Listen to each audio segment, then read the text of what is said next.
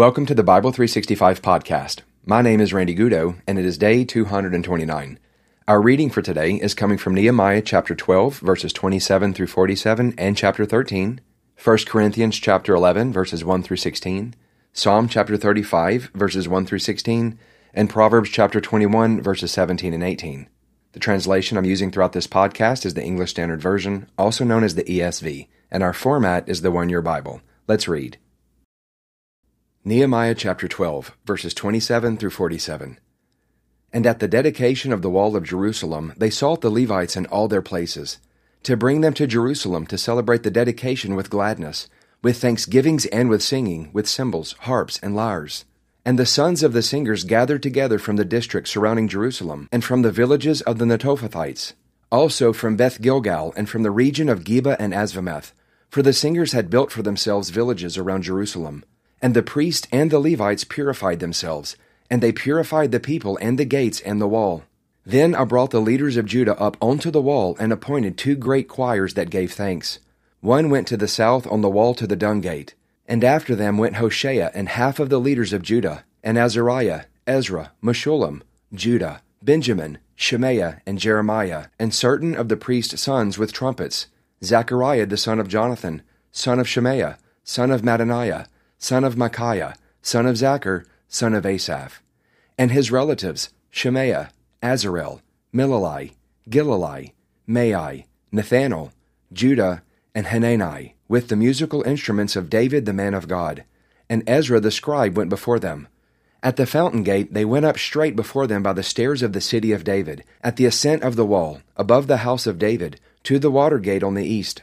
The other choir of those who gave thanks went to the north, and I followed them with half of the people, on the wall, above the tower of the ovens, to the broad wall, and above the gate of Ephraim, and by the gate of Yeshana, and by the fish gate, and the tower of Hananel, and the tower of the hundred, to the sheep gate. And they came to a halt at the gate of the guard. So both choirs of those who gave thanks stood in the house of God, and I and half of the officials with me, and the priest Eliakim, Maaseiah, Miniamin, Micaiah, Elioenai, Zachariah, and Hananiah, with trumpets, and Maaseiah, Shemaiah, Eleazar, Uzai, Jehohanan, Malchijah, Elam, and Ezer. And the singers sang with Jezrahiah as their leader. And they offered great sacrifices that day and rejoiced, for God had made them rejoice with great joy. The women and children also rejoiced, and the joy of Jerusalem was heard far away. On that day men were appointed over the storerooms, the contributions, the firstfruits, and the tithes, to gather into them the portions required by the law for the priest and for the Levites according to the fields of the towns. For Judah rejoiced over the priest and the Levites who ministered, and they performed the service of their God and the service of purification, as did the singers and the gatekeepers, according to the command of David and his son Solomon. For long ago, in the days of David and Asaph, there were directors of the singers, and there were songs of praise and thanksgiving to God. And all Israel in the days of Zerubbabel and in the days of Nehemiah gave the daily portions for the singers and the gatekeepers. And they set apart that which was for the Levites, and the Levites set apart that which was for the sons of Aaron. Nehemiah chapter thirteen. On that day they read from the book of Moses in the hearing of the people, and in it was found written that no Ammonite or Moabite should ever enter the assembly of God, for they did not meet the people of Israel with bread and water, but hired Balaam against them to curse them. Yet our God turned the curse into a blessing. As soon as the people heard the law, they separated from Israel all those of foreign descent. Now before this, Eliashib the priest, who was appointed over the chambers of the house of our God, and who was related to Tobiah, prepared for Tobiah a large chamber where they had previously put the grain offering, the frankincense, the vessels, and the tithes of grain, wine, and oil, which were given by commandment to the Levites, singers, and gatekeepers, and the contributions for the priest. While this was taking place, I was not in Jerusalem, for in the thirty-second year of Artaxerxes, king of Babylon, I went to the king.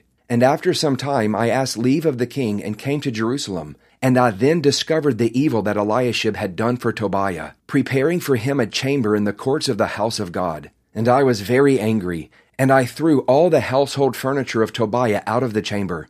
Then I gave orders, and they cleansed the chambers, and I brought back there the vessels of the house of God, with the grain offering and the frankincense. I also found out that the portions of the Levites had not been given to them, so that the Levites and the singers who did the work had fled each to his field. So I confronted the officials and said, Why is the house of God forsaken? And I gathered them together and set them in their stations. Then all Judah brought the tithe of the grain, wine, and oil into the storehouses. And I appointed as treasurers over the storehouses Shelemiah the priest, Zadok the scribe, and Pedaiah of the Levites, and as their assistant Hanan the son of Zaccur, son of Madaniah, for they were considered reliable, and their duty was to distribute to their brothers. Remember me, O my God, concerning this, and do not wipe out my good deeds that I have done for the house of my God and for his service. In those days I saw in Judah people treading winepresses on the Sabbath, and bringing in heaps of grain and loading them on donkeys, and also wine, grapes, figs, and all kinds of loads, which they brought into Jerusalem on the Sabbath day. And I warned them on the day when they sold food. Tyrians also, who lived in the city, brought in fish and all kinds of goods and sold them on the Sabbath to the people of Judah, in Jerusalem itself. Then I confronted the nobles of Judah and said to them, What is this evil thing that you are doing, profaning the Sabbath day? Did not your fathers act in this way? And did not our God bring all this disaster on us and on this city? Now you are bringing more wrath on Israel by profaning the Sabbath. As soon as it began to grow dark at the gates of Jerusalem before the Sabbath, I commanded that the doors should be shut and gave orders that they should not be opened until after the Sabbath. And I stationed some of my servants at the gates, that no load might be brought in on the Sabbath day. Then the merchants and sellers of all kinds of wares lodged outside Jerusalem once or twice. But I warned them and said to them, Why do you lodge outside the wall? If you do so again, I will lay hands on you. From that time on, they did not come on the Sabbath. Then I commanded the Levites that they should purify themselves and come and guard the gates, to keep the Sabbath day holy. Remember this also in my favor, O my God, and spare me according to the greatness of your steadfast love. In those days also I saw the Jews who had married women of Ashdod, Ammon, and Moab. And half of their children spoke the language of Ashdod, and they could not speak the language of Judah, but only the language of each people. And I confronted them, and cursed them, and beat some of them, and pulled out their hair. And I made them take an oath in the name of God, saying, You shall not give your daughters to their sons, or take their daughters for your sons, or for yourselves. Did not Solomon, king of Israel, sin on account of such women? Among the many nations there is no king like him, and he was beloved by his God, and God made him king over all Israel. Nevertheless, foreign women made even him to sin. Shall we then listen to you and do all this great evil and act treacherously against our God by marrying foreign women? And one of the sons of Jehoiada, the son of Eliashib the high priest, was the son-in-law of Sanballat the Horonite. Therefore I chased him from me. Remember them, O my God, because they have desecrated the priesthood and the covenant of the priesthood and the Levites. Thus I cleansed them from everything foreign, and I established the duties of the priest and Levites, each in his work. And I provided for the wood offering at appointed times and for the firstfruits. Remember me, O my God, for good. First Corinthians chapter eleven, verses one through sixteen. Be imitators of me, as I am of Christ. Now I commend you because you remember me in everything and maintain the traditions even as I delivered them to you. But I want you to understand that the head of every man is Christ, the head of a wife is her husband, and the head of Christ is God. Every man who prays or prophesies with his head covered dishonors his head, but every wife who prays or prophesies with her head uncovered dishonors her head, since it is the same as if her head were shaven. For if a wife will not cover her head, then she should cut her hair short. But since it is disgraceful for a wife to cut off her hair or shave her head, let her cover her head. For a man ought not to cover his head, since he is the image and glory of God, but woman is the glory of man. For man was not made from woman, but woman from man. Neither was man created for woman, but woman for man. That is why a wife ought to have a symbol of authority on her head, because of the angels. Nevertheless, in the Lord, woman is not independent of man, nor man of woman. For as woman was made from man, so man is now born of woman, and all things are from God. Judge for yourselves. Is it proper for a wife to pray to God with her head uncovered? Does not nature itself teach you that if a man wears long hair, it is a disgrace for him? But if a woman has long hair, it is her glory, for her hair is given to her for a covering. If anyone is inclined to be contentious, we have no such practice, nor do the churches of God. Psalm chapter thirty-five, verses one through sixteen. Contend, O Lord, with those who contend with me. Fight against those who fight against me. Take hold of shield and buckler and rise for my help. Draw the spear and javelin against my pursuers. Say to my soul, I am your salvation. Let them be put to shame and dishonor who seek after my life. Let them be turned back and disappointed who devise evil against me. Let them be like chaff before the wind, with the angel of the Lord driving them away. Let their way be dark and slippery, with the angel of the Lord pursuing them. For without cause they hid their net for me. Without cause they dug a pit for my life. Let destruction come upon him when he does not know it, and let the net that he hid ensnare him. Let him fall into it, to his destruction. Then my soul will rejoice in the Lord, exulting in his salvation.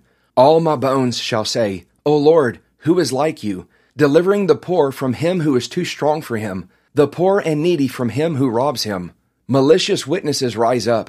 They ask me of things that I do not know.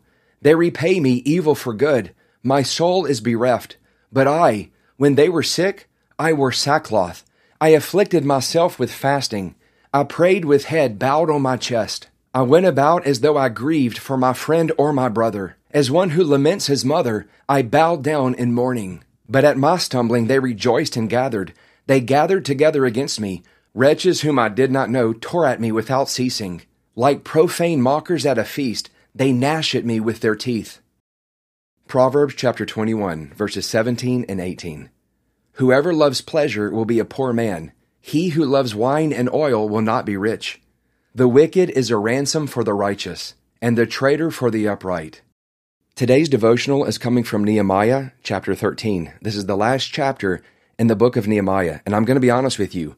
What I'm going to share with you, I have never saw this before, and it's completely blowing my mind. I don't know why I'm so excited about this. I really believe it's the Lord doing something in my own heart. We know that Nehemiah has a lot on his plate, a lot of responsibility. He's having to direct these people, correct and rebuke some people. I mean, he has a lot of responsibility. And three times in this one chapter, Nehemiah makes this simple prayer to God, and they almost sound completely similar.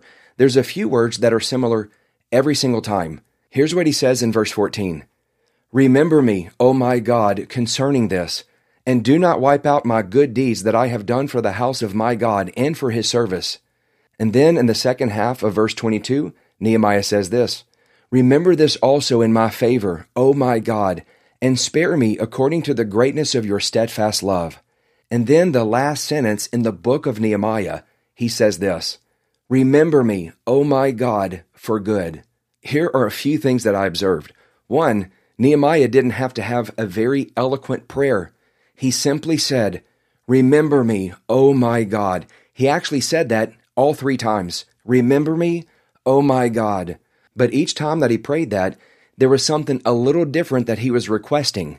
What could happen in our lives if we took this simple approach to prayer and we woke up in the morning and said, Remember me, oh my God. And you know what? That morning prayer, you may have a few things that you want to ask, but then lunchtime rolls around, or it's one o'clock or two o'clock in the afternoon. Maybe you have some unexpected circumstances that have come your way. Your prayer may say, Remember me, oh my God, and then be specific with whatever that is. And then later on during the day, remember me, oh my God. And it may look a little bit different as you lift up family members or friends or your work or whatever the situation is. And then when you get ready to lay your head on your pillow at night, imagine saying, Remember me, oh my God, for good. I have been guilty so many times in my life of overcomplicating things, prayer being one of them. Today, I'm making a commitment, at least today, to pray this way, remember me, oh my God, and I'm challenging you to do the same thing. Let's pray. Father, we come to you in the name of Jesus, and we thank you for this day. We declare that this is the day that you have made, and we choose to rejoice and to be glad in it. Help us to remove all the complications that surround thoughts and ideas of prayer so we can come before you with a simple heart, with a pure heart. Your word says, Blessed are the pure in heart, for they will see God. Draw us close by the presence of your Holy Spirit and reveal your Son to us. We ask all of these things in the precious name of Jesus. Amen. Well, I sure hope that you enjoyed today's devotional. If you're getting something out of the Bible three sixty-five podcast, make sure you share it with your family and with your friends. Please continue to pray for me. I'm praying for you. Have a great day, everyone, and I will see you tomorrow with day two hundred thirty.